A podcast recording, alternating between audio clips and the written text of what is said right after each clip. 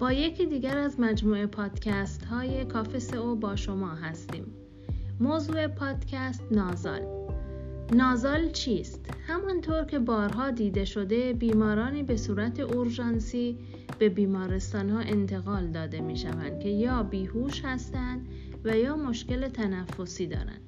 همچنین بیمارانی که در مواقعی مثل زمانهای جراحی اختیار فرایند تنفسی خود را ندارند نیاز به اکسیژن مکمل دارند سوند نازال یکی از تجهیزات پزشکی است که کار اکسیژن رسانی را از طریق انتقال اکسیژن از نازال به بدن بیمار انجام می دهد.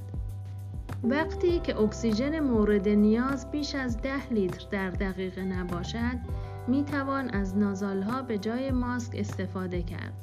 نازال ها با توجه به کاربردشان برخلاف ماسک ها از پلاستیک نرم و کوچکی ساخته شدند که در انتها به دو سر تبدیل می شوند. نازال نازال اکسیژن یکی از این تجهیزات کمک تنفسی است.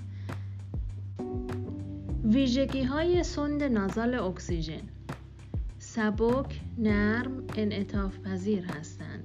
اکسیژن رسانی آنها بین یک الا 6 لیتر در دقیقه است. فاقد قابلیت کنترل بر روی میزان غلظت اکسیژن ورودی می باشد و بستگی به تعداد تنفس و حجم ریوی فرد بیمار دارد.